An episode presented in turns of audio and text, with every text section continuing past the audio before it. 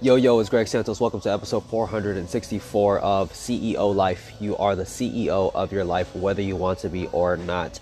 You may hear some background noise here. That's because I'm actually currently at a awesome vegan place, or it's not vegan specifically, but it's a healthy food place out here in Santa Monica, and there's some background noise. And I just want to make a quick podcast on something that's been pressing at the top of my head, not only just my head, but uh, Yasmina's head as well and it's basically that this concept that you know you can't please everybody you know even though I, I think my mentor my first mentor greg he used to say you know you can be the sweetest peach and there'll just be people that just don't like peaches and that's okay.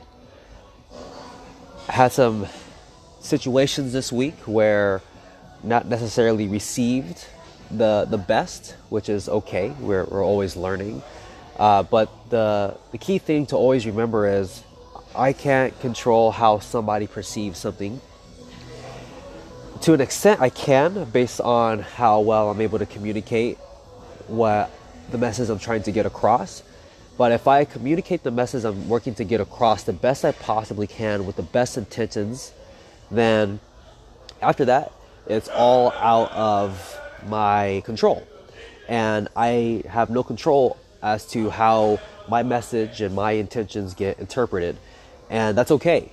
And actually, sometimes what you say and how you behave and how you act this has nothing to do with you. Sometimes it's actually a reflection of them. And it could be some stuff, some mismatches in terms of thoughts and culture and experiences that they've had and uh, things that they dive into and what they believe to be true and right and their belief system and their paradigm, and that's okay.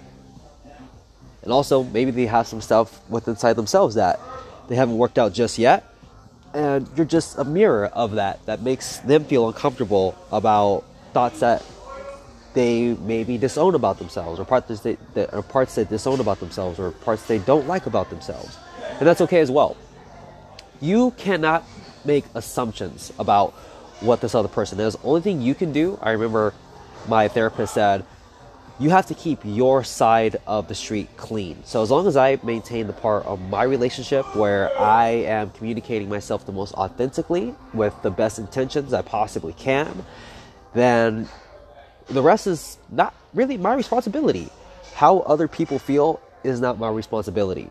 So that's just a quick lesson for this week. Uh, Yaz and I have been traveling like crazy. We were just in Florida, and then now we're in Santa Monica. Then we're going to be going to Austin, Texas, and then we're going to Canada, then Austin, and then we're going back to the UK. It's been really crazy, been very hectic. So I just wanted to take some time, really quick, in between some madness to create this little podcast, really here, right here, really quick. So just some advice. Again, you cannot please everybody.